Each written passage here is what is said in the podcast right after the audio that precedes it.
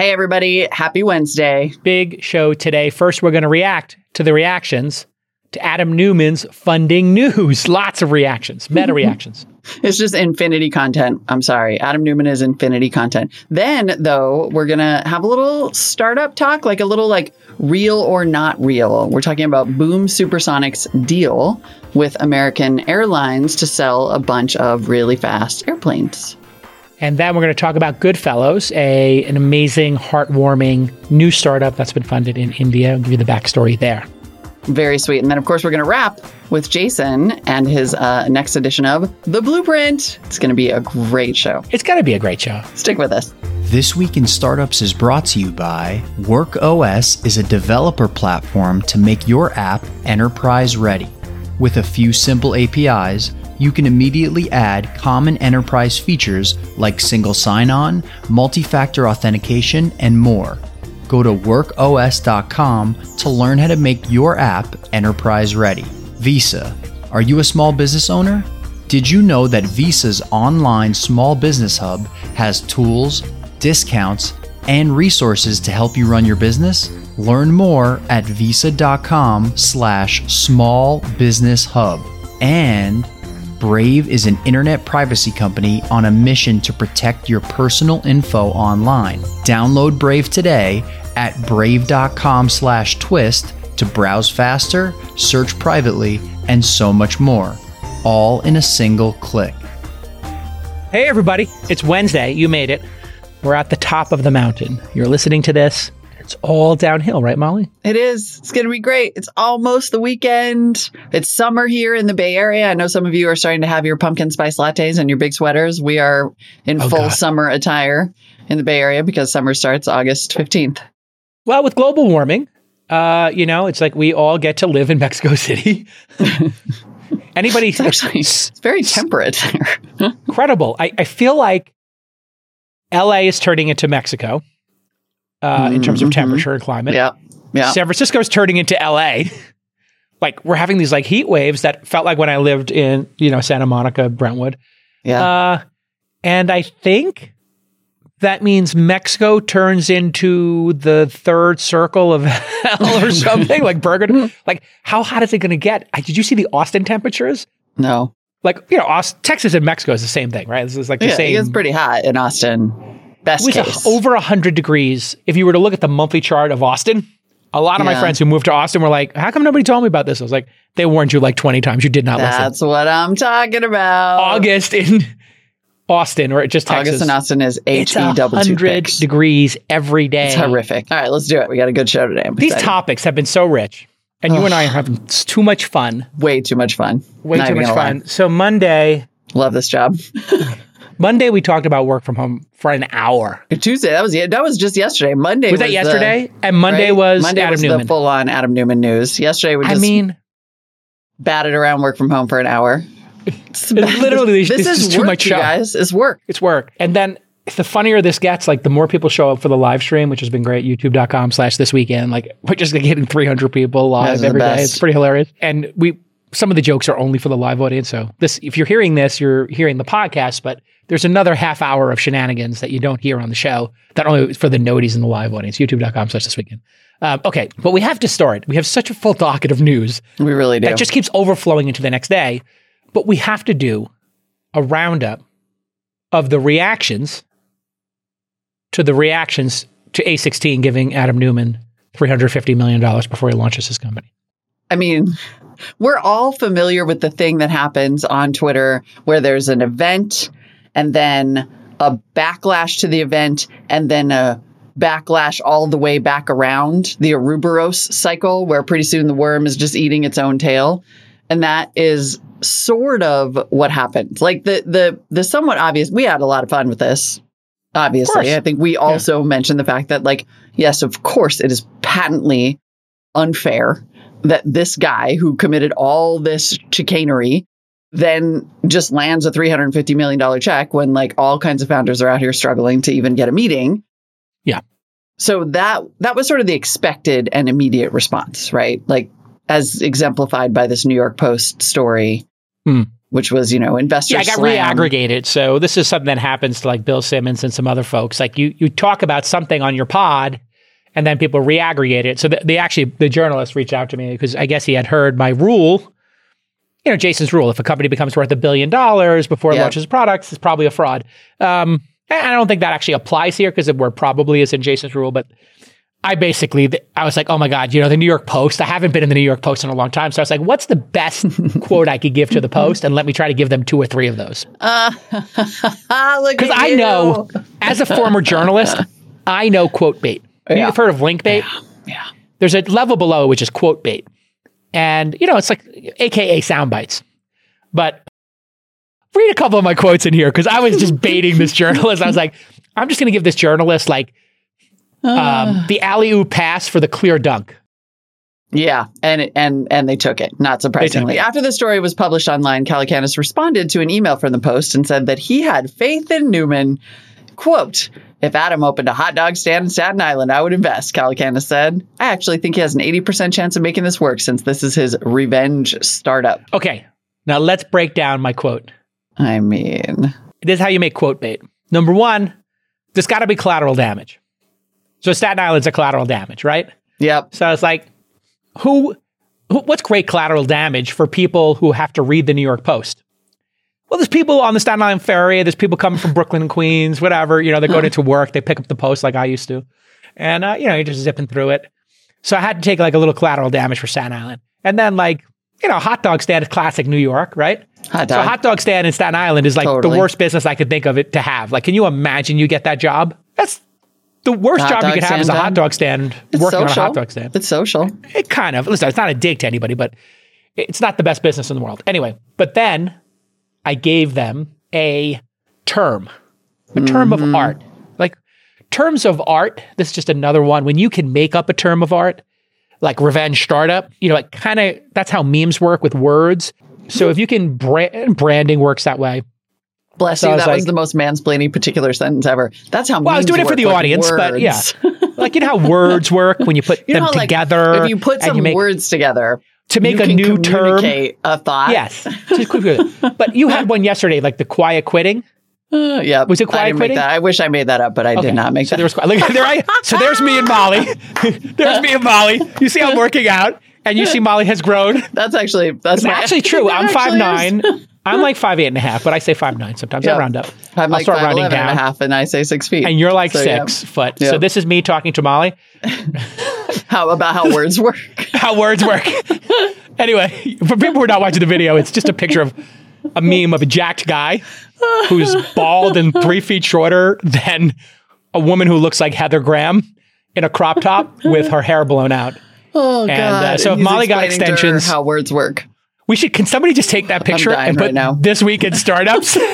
We'll make it the album art. The album art. We should totally make it the album art for your 1 year anniversary. I mean, I think we pretty much have to. Anyway, so that was my joke about it. And there's the New York Post. But yes, revenge startup is super evocative, and everyone is going to start using it. No doubt about it. That's how you do it. No doubt about it. And then having a rule. Heuristic is also bait. So people with heuristics, rules, yada, yada. See, Molly, a heuristic is H-E-U-R-I. Meanwhile, Molly's vocabulary. We have to do a vocabulary test. I guarantee you Molly's vocabulary is 30% higher than mine. Easily. All right. However, as you may have heard on yesterday's show, I cannot do basic factors of 10 math. So I do get you on the back of the envelope. It all evens out. Let's go through some of the other reactions. Right, yeah. So there were lots of reactions to the reactions, of course. And so then you start to see. So the headline of that Post story was Investors Slam WeWork Founders, quote, disgusting comeback. And then you start to see, not surprisingly, the boomerang. And people start to defend the Neumann deal, including somewhat surprisingly, Sarah Lacey, who was, a big name tech journalist back when you and I were doing this, but is now doing other things, but said, I don't really get the confusion. I think she's got a mom startup, like a, she's got a mom startup, women's group mom startup. Yep, exactly. She did Pando Daily, and then now she's on this Chairman Me, which is like a mom startup thing. A friend of mine actually went to one of her retreats and I heard really enjoyed it. Mm-hmm. I heard it's great, yeah. I mean, I think people need those mastermind kind of things, yeah. Yeah, it's great. Anyway, but she wrote back and said, I don't get the confusion, or she wrote back, she tweeted a long thread saying, I don't get the confusion over the Marc Andreessen and Adam Neumann deal. She said, this is totally in keeping with how Marc has always invested and how Silicon Valley does. Housing, she writes, is a huge problem. Neumann has a track record of raising gargantuan funds and going after huge real estate issues. Marc likes funding huge, bold ideas.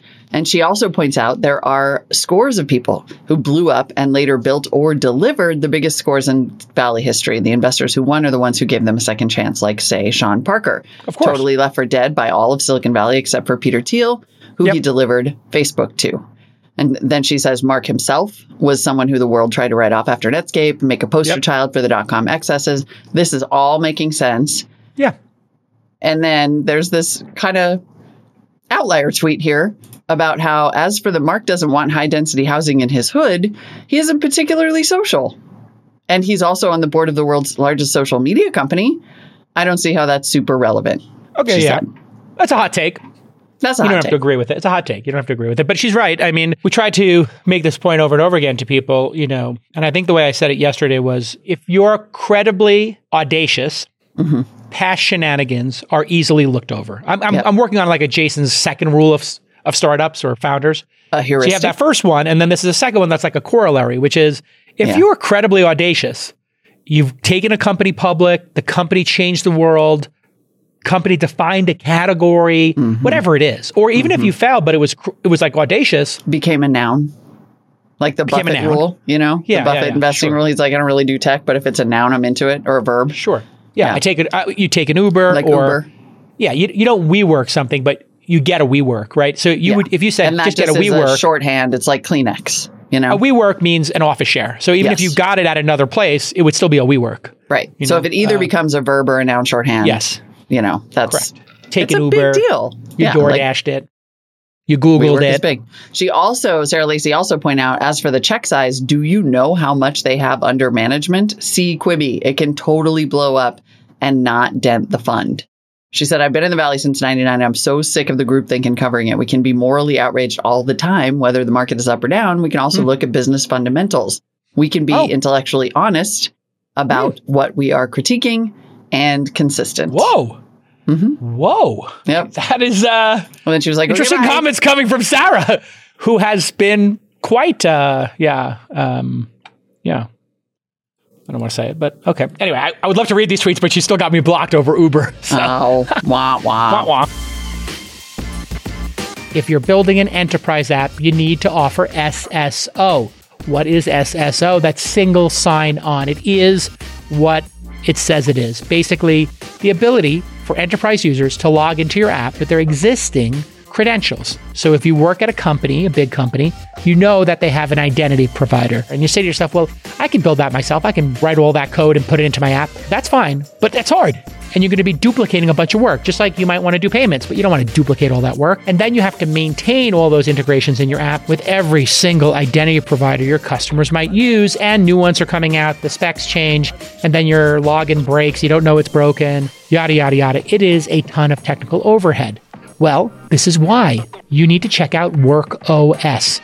It's basically Stripe for all those important enterprise features. You know how people wanted to put payments into their products and it was arduous and painful, and then Stripe came out and you just drop a little code snippet in and you're done? That's what WorkOS does. Simple API plugins that let you move faster, spend less time on developers, and you don't have to worry about maintaining all those integrations. They don't just have SSOs, they also have APIs for multi-factor authentication and much more. WorkOS.com is going to teach you how to do it. It's app enterprise ready. And if you want to learn more about their different integrations, just go to their podcast. It's the WorkOS podcast, workos.com/podcast, or just search for WorkOS podcast in your podcast player. Welcome to the This Week in Startups family, WorkOS. But it was really interesting. And it was sort of interesting as the day went on and the couple of days to see the 48 hours. The 48 hours, exactly. And then really, I think one of the best tweets of all time, possibly Talia Goldberg tweeted. This was good. really want to meet Adam Neumann and see if he can hypnotize me or if I'm too powerful, if I'm powerful enough to resist. Talia, it's a great one. It's a great tweet. That's 10 of 10. None of us are. 10 of 10. I would steal it. 10 of 10. I would steal that tweet. It's outstanding. And also, no one can. He's like Emperor Palpatine. Shout out, Talia. Give her another follow right now.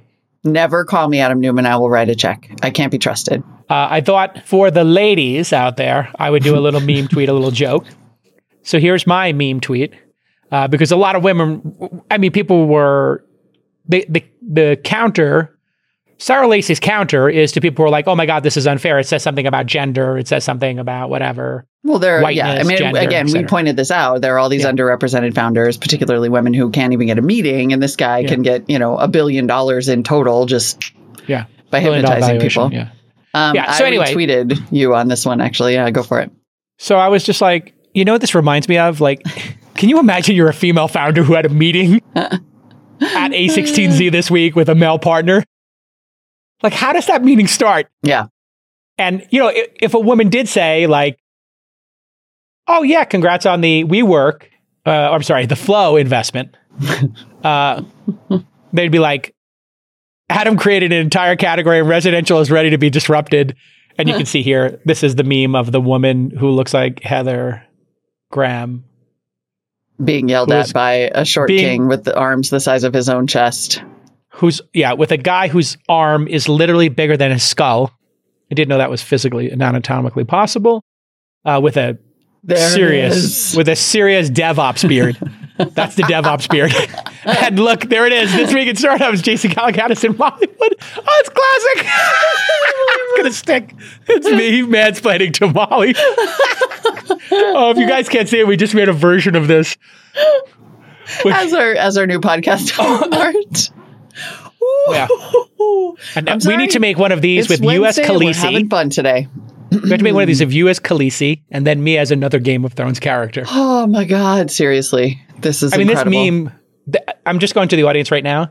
Just if you can make a better meme than this, I'm sending you $100 worth of Liquid IV. Yeah, because this meme is classic. Just have at it, folks. Can you just put out the This Week in Startups overlay, Nick, for people as a reply tweet to this? And you feel free to tweet this, but anyway, that was my. This is unbelievable. That was good. I retweeted that one today. That was very funny. Thank you. In seriousness, what is the proper contextualization framing that you put on this as a female capital allocator? Yeah, looking at this, is it actually an issue of gender? Does it speak to some larger issue, or as Sarah's saying, hey, let's be intellectually honest. You know, people who are mavericks get funding. It's both. It's both. It's always both. And it's always going to be both, because there's not like some things that are sexist and some things that are not. All right. You sort of like think of these things as a condition. We're a sexist society with discrimination built in. Mm-hmm. Full stop. Right. Like from the beginning. Yeah. So there is always going to be some aspect of that. Adam Neumann got funded the first time. Mm. Right. For having a huge vision. And being like a tall, handsome guy with great hair like a prince will get you, you know. He was the first super meeting, no doubt. Amazing salesperson, right? And he's a super amazing. He's the Emperor Palpatine of selling. Like you cannot resist the guy. He's literally got that Jedi mind trick down. But also, exactly, it's all and. It's always and. To your point, and what people forget.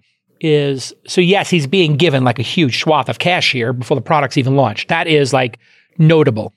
So you have to work backwards. Okay, let's talk about his first company. Oh, Masa gave him. It's a red flag. Mm-hmm. Masa gave him a huge amount of money, and that was like, whoa, how do we process this, right? Mm-hmm, mm-hmm. But then you have to go backwards. Green Desk. The guy had a vision for shared office space. He had a failed startup. Well, not failed. He had a middling project, Green Desk, that he barely owned because he had a partner on it. He wound up selling it to them, as you saw, and then creating WeWork. So he was a bootstrapping founder. He was the bootstrapper's bootstrapper. Yeah. So for people to look at him now and say, oh my God, it's a privilege issue. Sure, there's privilege. Nobody's going to say there's not privilege. It's not unfair, bias in the world. Right. But this is not... that. I don't think this is a privilege issue right here. He is somebody who started as a bootstrapper, built a credible company, It went off the rails with Masayoshi-san giving up absurd amounts of money, which said more about Masa than Adam. Mm-hmm. That was Masa. You know, Adam Neumann was just like Fireball, and he just walked into like a gas refinery. Masa. Right. You know, like that is this, very It just was true. Random. Very just true. And you guys did a great job talking about that on All In, about SoftBank finding itself in this position where it just had to not only deploy capital quickly, but a ton, an absurd amount of capital. $2 billion quickly. A month. And so you hand a toddler. No, $2 billion a week. Right. Like you hand a toddler like a machete and a flamethrower. Yeah. And like stuff gets destroyed and burned down. Yes. Right. Yes. But then the question is Mark Masa now? Did he just hand the same, right? This is the thing we don't know is, did he just hand the same toddler the same dangerous tools? And we have no idea. Like I more than one time have referenced that DealBook interview that Adam Neumann did with Andrew Ross Sorkin after We Crashed came out, where he sold us all. Like, we all watched that interview and we're like, I unironically would give him money again. There's no doubt about it. And there's and I want to be super clear, there is no indication whatsoever in that interview that he learned any lessons at all. No, it wasn't like a super remorseful thing. No. No, I still was like, that guy is as charming as a literal cobra snake charmer. Yeah, absolutely. Yeah. If he like literally came and said, I've got an idea for mobile hot dog delivery. It's a stand, you push it, and you can order a hot dog over an app, and they'll put sauerkraut on it. You know, they'll put onions on it, mustard, whatever you want. And we're only delivering on Highland Boulevard. We're all in. And our second location is going to be on the Staten Island Ferry. So it's incredible brand extension. Like, does that erase all the other issues that there are? Those issues are true. They exist. Like women don't get funded enough, and people of color, and old people, and all kinds of underrepresented founders. And also, this guy is a GD ninja. Exactly. I think I saw all the reactions we got, right? Yeah, we did pretty good there. Yeah. It was pretty good reaction. So, you're not going to believe this, Molly. This is it's the power of the podcast. People are sending me leaks from inside of Flow. You're not going to believe this, but there's a brand extension coming. And they built a landing page for it. And somebody just tipped me off. I got a slip somebody sent to my DMs. Check this out. Apparently, flowtequila.com is up. And you can sign up for updates. So go ahead and sign up. Sign me up there, jason@calicatlas.com. Let's make sure I'm okay. Well, I'm going to get emails about flowtequila.com. I can't wait for this to launch. Oh my goodness, a tequila club like I've always been waiting for. Well, who knows? I mean, it's a Flow brand extension. But interesting, you know, he liked to throw those camping parties. There's a community around and tequila. The raves and everything like that. This is a different person leaking from inside Newman's. This is two separate DMs. I mean, I suppose these could be same person, two different burner accounts. But look at this one's coming. Well, there's another Flow brand extension coming. I can't believe it. And this one to me makes a lot of sense because you've got young people that have apartments. This makes a lot of sense to me, maybe more so than flowtequila.com. But flowrave.com is up and running. And I totally want to go to a Flow rave with Adam Neumann. So Flow raves are coming. This is how good this guy is. He can bring raves back. He's going to bring single-handedly. Raves back. But you know that a lot of people have asked him. Flow rave. Did we pay for all these? Don't ruin the bit. A lot of people have asked, like, what happens? You know, to people. You know, are they going to outgrow being part of the Flow brand? Mm-hmm. And the same leaker told me, like, not only Flow Rave and Flow Tequila. You know, great brand extensions, right on. Great, yeah. Adam Newman's brand. On brand, yeah, yeah. Mm-hmm. This one's coming because he wants to do the full life cycle of this is the full life cycle of his customer base. You're going to be able to go to flowgrave.com. You'll be able to, from tequila to grave. Tequila from to rave grave. From rave to grave. The Flow life experience. Wow. From rave to grave is their tagline. They said that's what they're working on as a tagline for Flow. From rave to grave. They're just really, we're helping to float that trial balloon, I think. Brave to grave. Tell us what you think. Producers at thisweekinstartups.com. We'd love to know what you think about Maybe Flow's interesting brand extensions coming soon. Brave to grave. We're beating this horse. And we'll continue to do so. We will. You can be certain. Here's this is going to be chef's kiss for the year. This is Christmas in August. Are you a small business owner? Did you know that Visa's online small business hub has tools, discounts, and resources to help you run your business? So whether you're a business beginner or an entrepreneurial expert, find the solutions, tools, and tips you need to help take your business to the next level.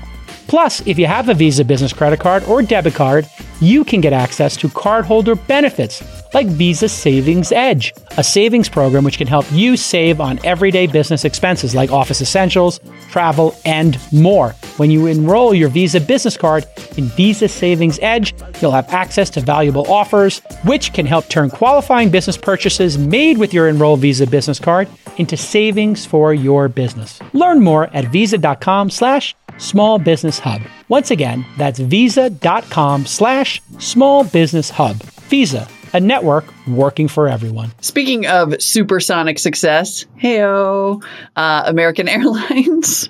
You'll understand this pun in a minute, and I apologize in advance. American Airlines is going to buy up to 20 commercial supersonic jets from aircraft maker and basically startup Boom Supersonic. Yeah, they've been on the podcast. They were on episode 638, a mere 900 episodes ago. What a pace we're going at back in 2016. But, you know, I hear their business is booming. Hey-o. Hey-ho. It never gets old. Never, people. To create an airplane company, a company that builds planes and call it Boom, is audacious. Continue. Just as an aside. You make an excellent, if terrifying point. That is true.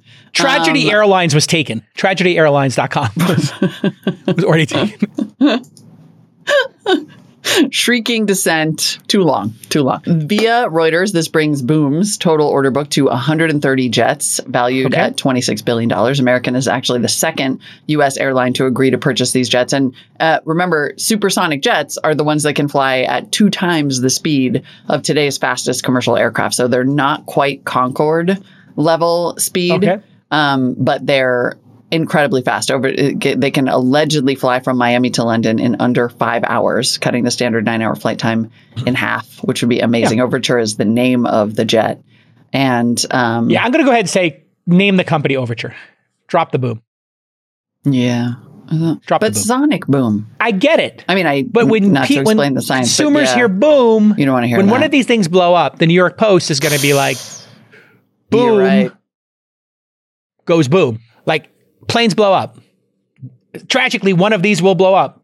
And then it's going to be meme central. Whoopsie, airlines. Yeah, boom goes boom is bad. That's going to happen. That's really going to happen. So the Overture, let's just continue to refer to it as the Overture. That's a great idea. Has 4 engines, can carry 65 to 80 passengers, is designed to run on a more sustainable aviation fuel blend. And it looks cool as hell. But what is interesting about this, too, is, you know, I mean, I have been annoying you about various electric plane companies here and there because it's like it's so cool and you really want it to happen. But kudos to the makers of Overture for creating an airplane startup. Yeah, really hard. Yeah. Any hardware is hard. And this is like as hard as hardware it gets. I mean, right? I would think so. It's Rockets also would be harder. Rockets, yeah, pretty difficult. Evidently, Boom said the Overture is designed to be 75% less expensive than the Concorde for airlines to operate. So the cost of the ticket doesn't have to be high. So a Concorde ticket apparently was 30 times more expensive than an average ticket. It was $5,000 each way in the 80s and 90s. Right. To go from New York to London. Of course, the issue was you could not fly these over land. And 2 of them, I think, blew up. Was the problem with the Concorde. One of them was because the wheels or something lit on fires, but I think there were 2 major accidents. Somebody will correct me on that. And you can't go over land because of that sonic boom. Right. And so Overture said they're going to try to make it less boomy. So I guess the concept was you could fly it over, if let's say you were flying from Austin, you could, I guess, fly non-supersonic speed. And then when you get over the water, you could turn it up. I guess so. Right. I mean, they don't go as fast as the Concorde either way. So maybe it's just not as much of a sound. Could be, so the timeline is still, I mean, hardware is hard. We should say that these jets have been ordered, but the timeline is no joke. 2025 is when they're expected to come off the production line. 2026 is when they're expected to start test flights and will not, they're projecting they'll carry their first passengers not until 2029. And then evidently the deal has some conditions. So American Airlines agreed to buy these planes, but I think would not have to buy them if they don't deliver in time. Yeah. And all of these letters of intent, LOIs, purchase orders, you know, like if this company was going public, you remember the Niccolo controversies, the one that was making the vans for Amazon that Amazon owned 10% of, like all of these letters have out clauses in them. Some of them are non-binding. The payment terms. So if you were looking at companies, you really, if you're making a J trade on a public company or you're doing a private investment, you just want to know. But I say letters of intent are, you know, totally, I don't even count them as any revenue. Yeah. They're usually just press releases, to be honest. And so I think that's what this is. I'm not meaning to be cynical, but I don't really give this any credence because you can back out of it. And it's just an option. Now, if they paid in full or it was an amount of money that was significant to the individual, then you can look at it differently. I'll give you two examples. With the Roadster, you had to pay upfront $150,000 and then wait 3 years for that Tesla Roadster. Dang. For the Model S, you had to pay in full $120,000 and wait 2 years or 3 years, whatever it was. And I have both of those. I have the Signature 16 and the Signature number 1. But then when they did the Model 3, I think it was $1,000. I think so. I think it was $1,000. I think for the Cybertruck it was $500. So, you know, the full, okay, that's non-refundable. You get the cash in the bank. If the company goes out, you lose your money. So if that was the case here, great. Then you look at, you know, $1,000 on a $50,000 is 2%. So if these planes are going to cost $200 million each or whatever they, $100 million each, they're probably going to cost $100, $200 million, maybe $200 million, I'm guessing. Private jets like top out at 50, 60, and then the, you know, commercial jets are in that 200 range. Makes sense, right? You think about a 20-year lifespan of them, yada, yada, and what they could do and generate revenue. If they received but 2%, the same as the Model 3, I would be super impressed by this. Right. Because 2% would be $4 million per jet. 100 jets ordered, $400 million in revenue. They may have collected that. I don't know. Maybe to get your reservation and be in line, you have to put down 2%, 3%. So there would be skin in the game and it would be non-refundable. So that's what the devils would be in the detail. That's a good way to evaluate those types of deals when they come in the door too. Yeah. Well, when we look at LOI, deals. Nick, someone is that is a great VC Sunday school topic. Yeah. How to account for letters of intent, pre-orders, on Kickstarters. Molly, do you see that that's big in the climate space? Yes, because there's a lot of like big infrastructure hardware pitches, right? Like there's a desalination machine or an electric jet or a microgrid station for EV chargers, right? There's there's a million different things. And it's all like, yeah, we have an LOI for bergillions of dollars. The LOIs are always for bergillions. It's a letter of nothing. It's a technical term. What I refer to them as letters of nothing. Bergillions. Orders are orders. Letters of nothing are letters of nothing. Love it. I like orders with cash deposits. That makes sense. You know, I think when you look at it, pre-orders are incredible validation because it means you have a customer who wants the product so badly, they're willing to give up their cash knowing there's a chance they won't get it back and they want to see you succeed, which is the entirety of Kickstarter, Indiegogo, and why I love meeting founders who have raised on those platforms. There are problems with those platforms. We'll talk about it when we do a VC Sunday School on this. But just back of the envelope math, you know, they said Concord tickets were like 30 times more, which makes sense. You know, they were $5,000, so $10,000 for a round trip. And back then, you know, flights were $200-$300, right?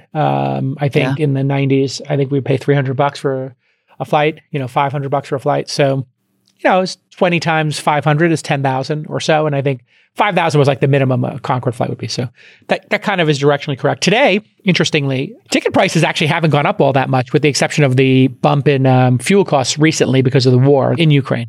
So today, 2019 flights were in domestic US were 359.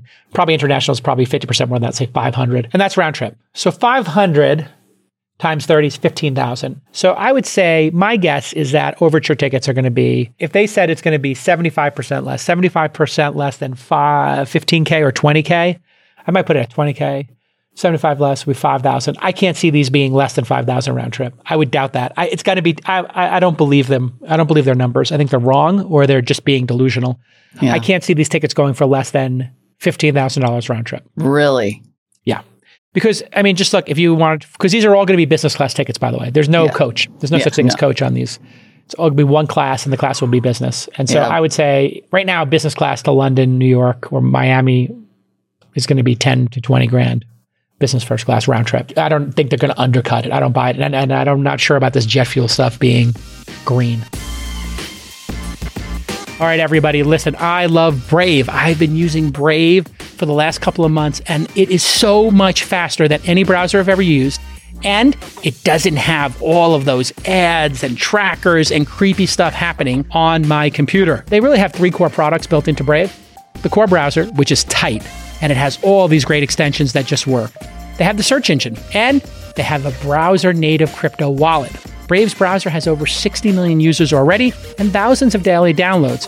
Plus, all of this is built on Chromium, which is the open source Chrome project. So you're going to feel pretty familiar with it. All your extensions from Chrome are going to work. But here's the best part. They're going to work like 2 or 3 times faster than in Chrome because they're not going to bog you down with all those ads. And I tell you something, the Chrome extensions are some of the worst offenders in terms of adding a bunch of trackers. You can import your bookmarks, your passwords, and settings from Chrome or any other browsers in just one click. So you're going to be off to the races day one. And it doesn't track your website visits, your searches, or your clicks. Producer Nick uses it, and he loves it. Rachel uses it. We all love having a browser that's fast. It's truly private and independent. Their search engine is independent. So download Brave today.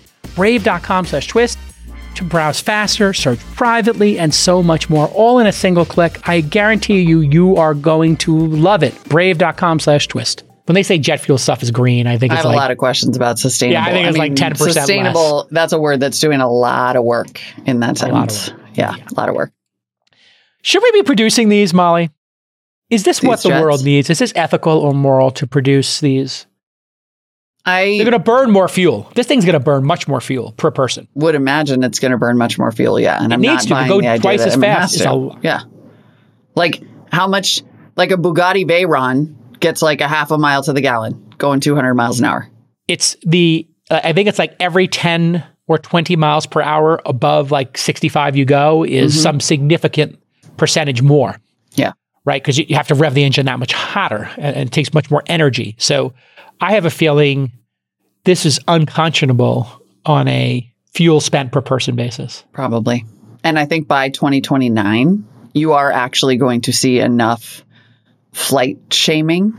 Like, I think that there's not even necessarily shaming, but incentives. Like, I think there's going to be significantly less flying because now we just bop around places without really thinking about it. And most of those, many, many, many of those trips are not necessary.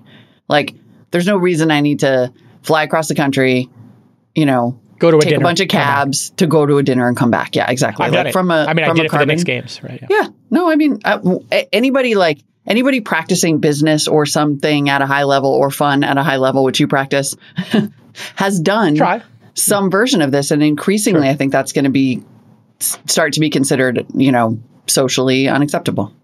It already has. Flight shaming in Europe is a thing, and especially when you have a train system. So when I'm in Europe, I do like to take the trains only because I enjoy it. I find it pleasurable.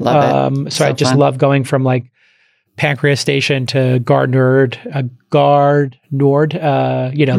channel thing from London to Paris. I just find that more fun. I'd rather do that for 3 or 4 hours, talk, have a coffee. And what I do is I go right to the dining car. I spend the whole time in the dining car. I'm that guy. Lovely. Trains are so lovely. I go right to the dining car. I park. I'm keeping that table for the whole ride. Yeah. Not giving it up. But yeah, I mean, the only reason you think you need to get from, Miami to London in 5 hours instead of 9 is because you think you have like a really important business meeting there. And by 2029, that's not going to be acceptable. And you're going to have VR meetings. Like, I hate to say it, but you are. And or Zoom. And it's just not. Or you'll have high-speed trains or tunnels. And you'll have self-driving. So you put all that together. There's no reason for planes to fly in the Northeast corridor of the United States. You can take Excella. You can take all these trains. There is no reason for people to be flying from New York to D.C. to Boston. That whole corridor, if they just made the trains 50 miles per hour faster, which is easily doable, you could just throw away all the planes in that area. Can you imagine how many planes come out of the air if you did that? Yeah. And then now you do Europe. Yeah.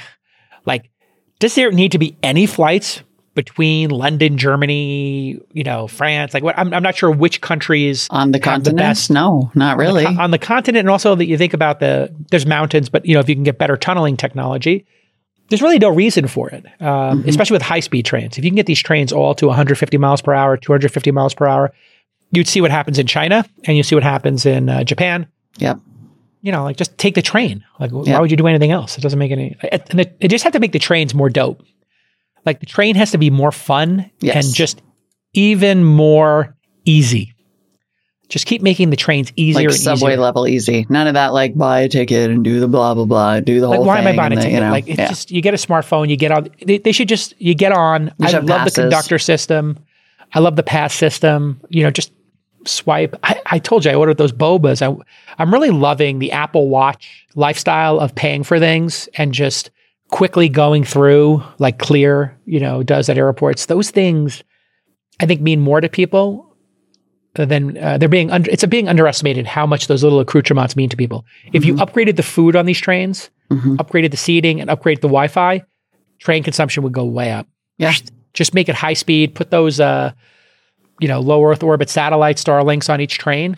Yep, this is why I think we should subsidize some safety upgrades, for sure. Subsidize trains, high speed trains, and subsidize e-bikes are my two pet peeves.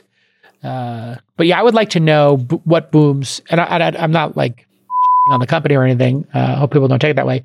I do think there's a case for having this. I just don't think this should be the default. So that's why I was sort of teeing it up to you. Do you think it's moral, ethical? I like your answer. I think a lot of people are going to opt out when they find out how much fuel this burns. And then for other people, if you're a dignitary, if you're a CEO, if you're somebody who time is money, you know, if it's the president of the United States, if it's a senator, a congressperson, a CEO, and like they just have a big schedule, or you know, they play for a basketball team, or it's a musician. I actually look at those and I say, you know what? People were giving Katy Perry or somebody a hard time about their jet. I can't remember who it was. Taylor Swift. And I'm like, you know how much joy Taylor Swift brings people when she plays to a stadium? I'm fine with her burning 100 times as much jet fuel because she's flying to a stadium to make 30,000 people have a great night. It's totally fine. As opposed to those people going and slapping to her backyard. Better to fly her there quick in style and let people have that joy. Just like having a basketball team go from place to place. The basketball teams wouldn't be able to do the thing that entertains us all, you know, these cross-country flights to do, you know, the Warriors versus the Bulls, whatever. That's why they used to play regionally, is because they were driving Greyhound buses or taking commercial. So they would only play people in their own division. You know, the Atlantic Division played the Atlantic Division over and over again. You'd be like, wow, I wonder what's going to happen when they play the Western Division, you know, or Pacific, whatever, you know, place. Okay. I guess we move on. Yes. Congratulations. Seems like it's going to work. Congratulations to Boom. Yeah. It's going to work. Change the name. Let's go. Overture. Should we do a super quick, happy startup of the day? We have a really happy. I would love to do one. Startup of the day. This is just a freaking heart warmer. Oh, I saw this article in Bloomberg this morning. Are you familiar with Tata Group? Like Tata is the big car maker in India, among, I think, other things, this company.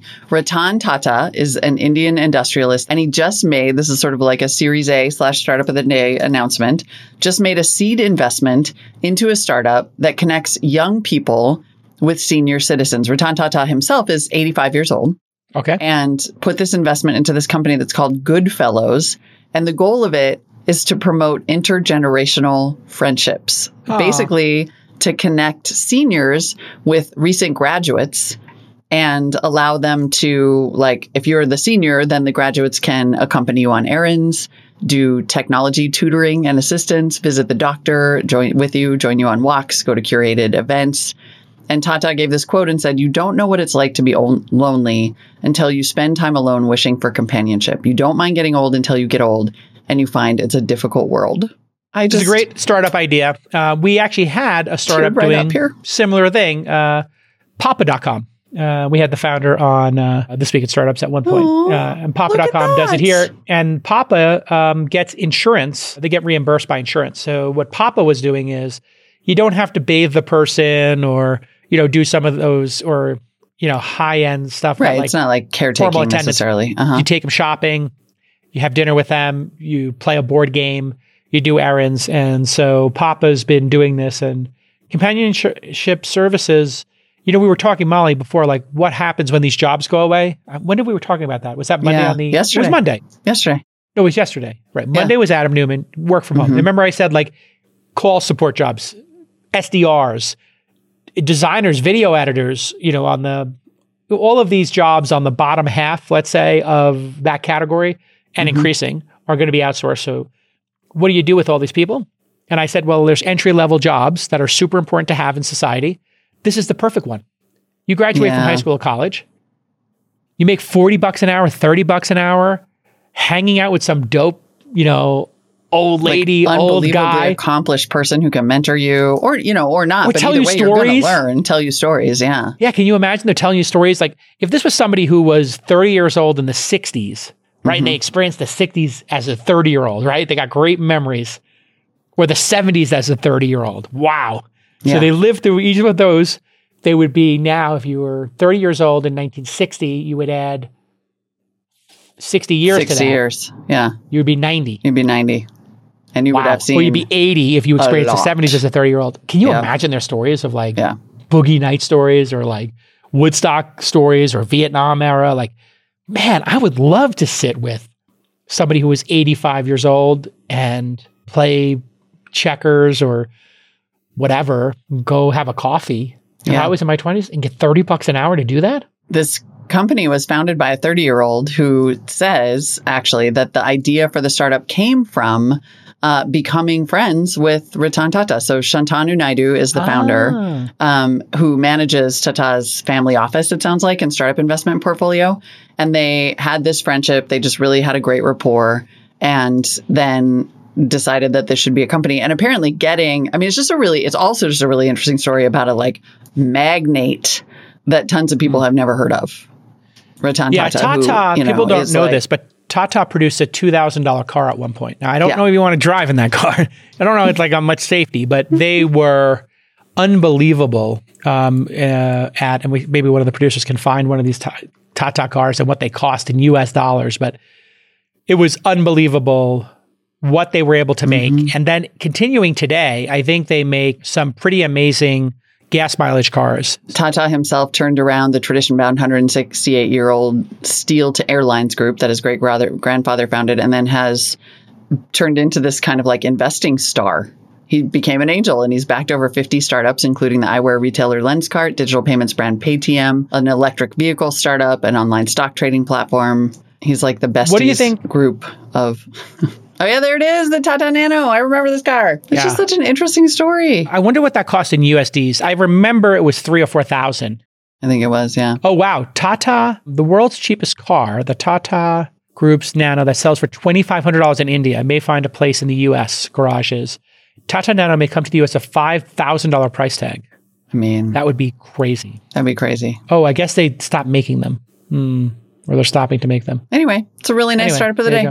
Really nice. Very love nice. It. Isn't that amazing though? That like an e-mountain bike costs $5,000 to $10,000 to $15,000, depending on which one you get. You can buy 2 Tatas or 3 Tata Nanos for the same price that seat 4 people. Yeah, I mean, pretty crazy. I think the way they did that was those cars. I could be wrong. Somebody will fact check me, but there was a whole movement of taking scooter or engines from motorcycles, putting them in cars that were lightweight that are meant to go under 55 miles an hour. You know, like. You know, like almost like they're golf carts, but it is super heartwarming.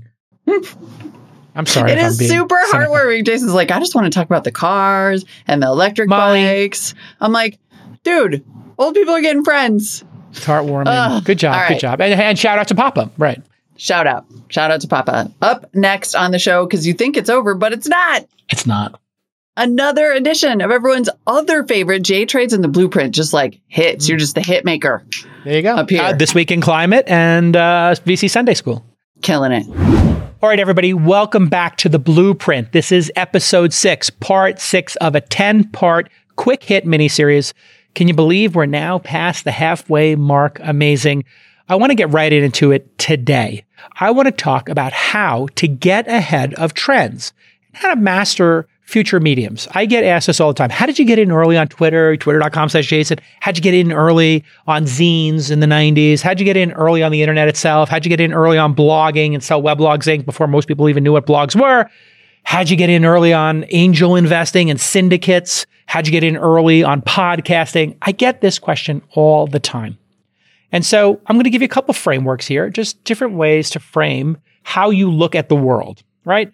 So framing is critically important. If you look up behavioral psychology, organizational psychology, you'll find something called framing. It's a school of thought. It's a technique how you look at the world, right? So I like to talk to people about how they frame things. When you first look at something and you spot something very early, let's say it's TikTok. Your friend tells you about it, Uber, DoorDash, Airbnb, Twitter, podcasting. Pick a trend. Could be NFTs, right?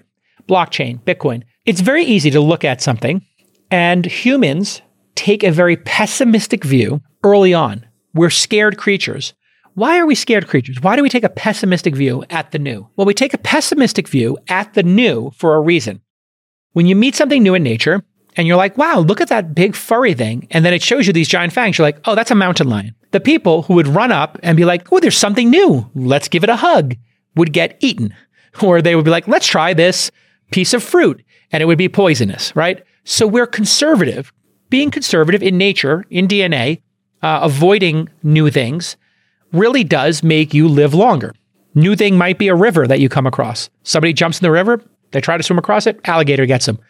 The tide gets them, boom. They just get pulled by the rush of the river and go off a 1,000-foot waterfall. You get the idea. So you have to retrain yourself to be an early adopter. And there's this, of course, chart that you see all the time. Early adopters on one side, laggards on the other, and the majority, right? And there's like the faster majority and the slow majority of people when they adopt technology or trends. I like to, as an individual, look at these new trends, and instead of being scared of them, I like to be curious about them, right?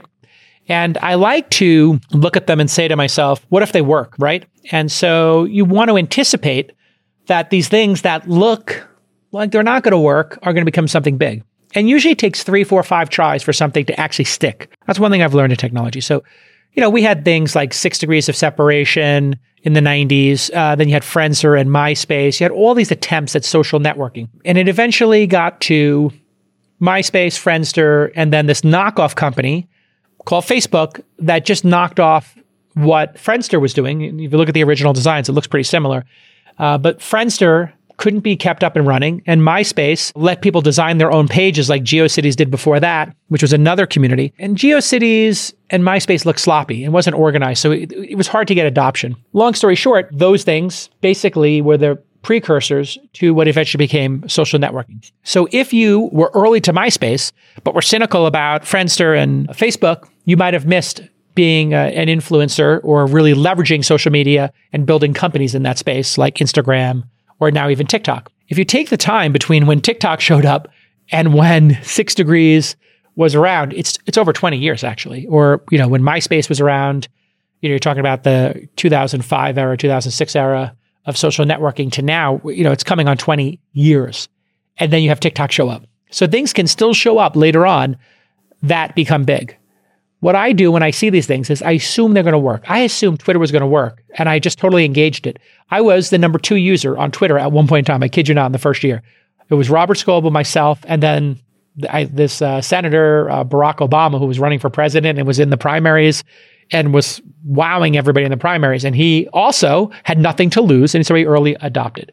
So you want to anticipate that changes are coming. You want to look at the early projects and have a very open mind. Now you're going to be like, oh, J-Cal, you've been so not open-minded to crypto. No, not true. I had Bitcoin and I wrote a story about Bitcoin when it was under $1. I was concerned about all the frauds going on, but you know, with all those frauds going on, that was different than me looking at the fundamental core technology and saying, hey, there's something interesting here. I still think there's some interesting things as in terms of more internet from it. So assume things are going to work. You know, you don't want to give up on these new platforms. You want to be curious and investigate them. I did this a number of times. I told you about Twitter. I also did it with blogging, and I did it with podcasting. When I started in podcasting, it was literally an iPod.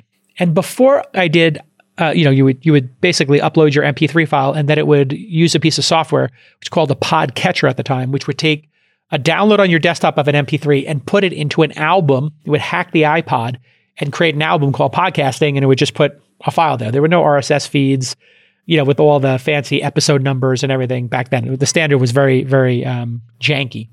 But Dave Weiner created that standard, RSS in the 90s. Then they included audio links in it. Then the Apple iTunes Store began supporting it. And that's where you see that famous clip of me asking Steve Jobs about Apple's support of podcasting. We'll play that clip right now. Will you be able to add any RSS feed to the, or any podcast's RSS feed to iTunes, or is it only through the store? Oh, you'll be able to add anything you want, completely open. We're just working with the open standards out there, yeah. And will you help companies like ours sell podcasts, you know, be an Audible? So if we wanted to sell a podcast through your service, would you help us do the fulfillment? You know, we're planning on having all the podcasts be free at first, but zing me an email with what you've got in mind, and we're open to anything. Same email I always send it to you? Yep. Okay, you got it. So I just believed in it. And with my friend Brian Alvey, when we did Weblogs Inc., I just believed in it early. And in fact, he was on the podcast recently. Some people say I sold Weblogs Inc. too early. Certainly, if I kept running it, it would have been worth more, but I needed the money then because I had no money. Somebody offered me a lot more money than it was worth at the time. So I had no choice but to take it. And nobody knew at that time that some crazy Swedish streaming service would then decide to go into podcasting, or that this crazy Swedish music streaming startup called Spotify would actually be anything and figure out streaming music. So all these weird things will happen.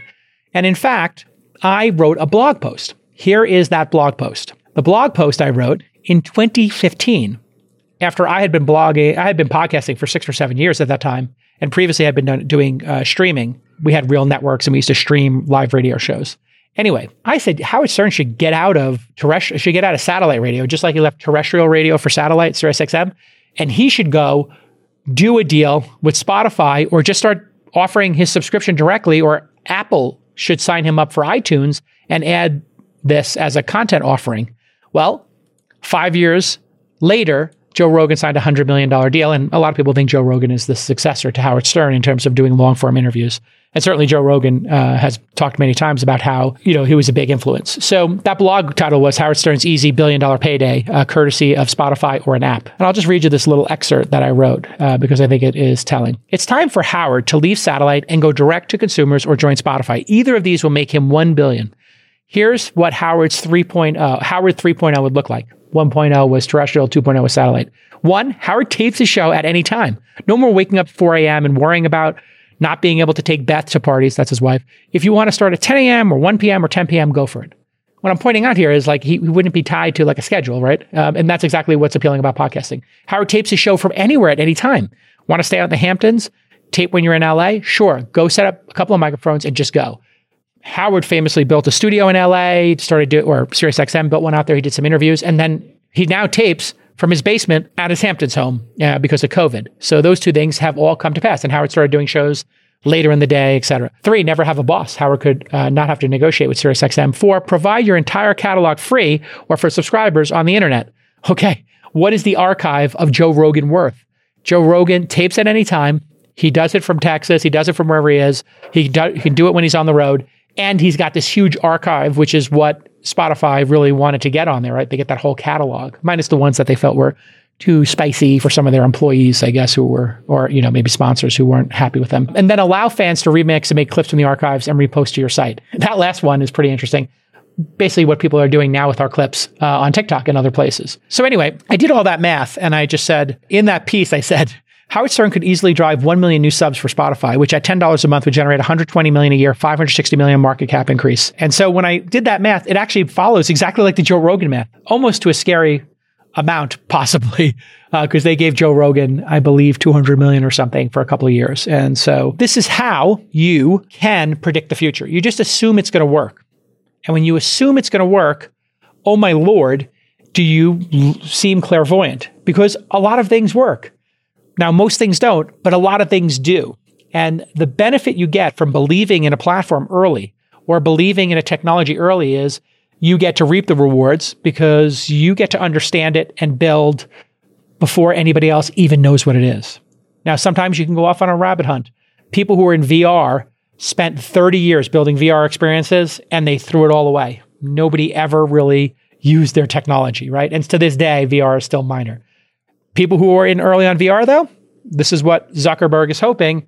Maybe they become the standard and they reap the reward. And so all of that, you know, when I was talking about Howard Stern, you know, having subscribers possibly and podcasters driving subscriptions for a platform like Spotify, you know, when I was talking about that, it's very interesting because it also put me on the road to appreciating other subscription businesses. We famously invested in Com.com before anybody else believed in consumer subscriptions. And they said, that's stupid. Who's going to pay money to buy meditation content you can get for free on YouTube?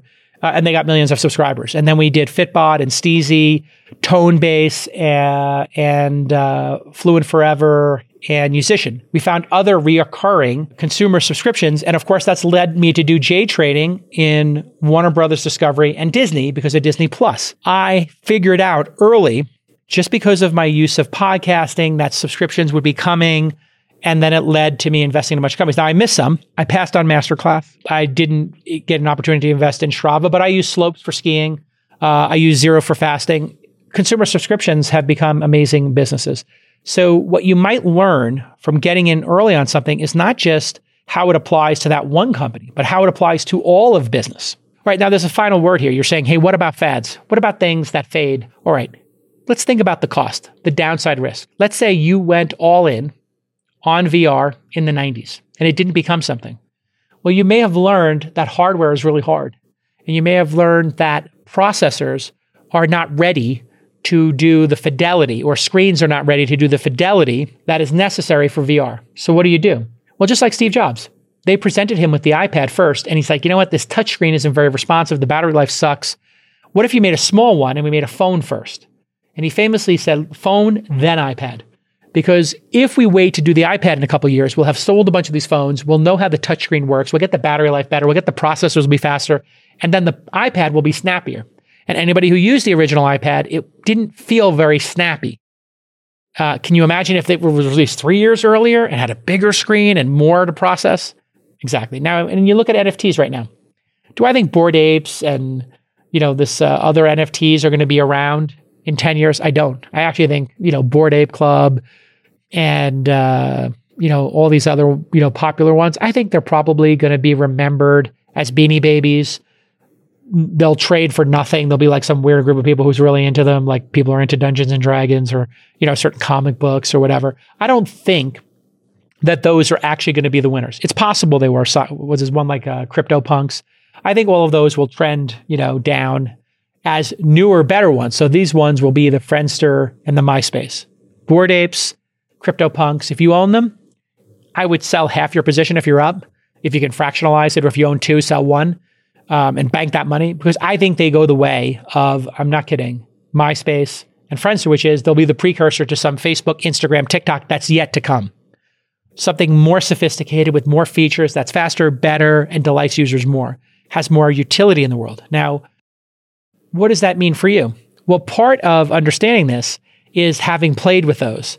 So I used to play with all the social, products out there. Flickr had friends and, before, Facebook even existed. So you can learn a lot by playing with a fad and then apply it to the next one that arrives. Industry changing trends, they continue to repeat and rhyme. And so once you get into it, you have that flow. Just like Eminem can just rap. And when he talks, he just talks and raps sometimes. Like if you ever see that great Anderson Cooper 60 Minutes interview, you realize the guy has been rhyming words so often and been thinking about how to rhyme words that it's preternatural for him. It makes him really just understand the chessboard in a way that like a grandmaster does. And there are people who are so good at poker that they can just read what's happening in the situation 1, 2, 3, 4, 5, 10% better than anybody else at the table. Or some people, when they're playing chess, just kind of get a feel for it, right? It becomes intuitive. Well, what I hope for you is you start examining quote unquote fads, which are attempts to change the world. And you start looking at those trends and become good at spotting trends early, evaluating them, understanding them, being curious about them, investigating them, soaking in them. And then you'll just become so much more clever at spotting the next one and exploiting the next one. And that's really what I've made a career of, right? I've really just been able to understand these new mediums. Newsletters is what I didn't even bring up here. I've been doing newsletters since the 90s, and I figured out how newsletters work, and inside.com is crushing it on newsletters. So I hope this helps. Hope you enjoyed the blueprint. All 10 parts will live at thisweekinstartups.com/theblueprint. And we'll make short videos out of this. Hey, if you want to impress me, I'd love for some of you out there to take these TikToks and make me versions of them. If you make a great one, maybe I'll buy it from you on spec and put it on our YouTube channel. Or if you're a super fan, just do it because you want to and you want the shout out, whichever you prefer. I'm happy to pay for it. Or if you make a great one and it trends on TikTok or YouTube Shorts, I'm happy to shout you out or do you a favor. All right, everybody. See you next time. Bye-bye.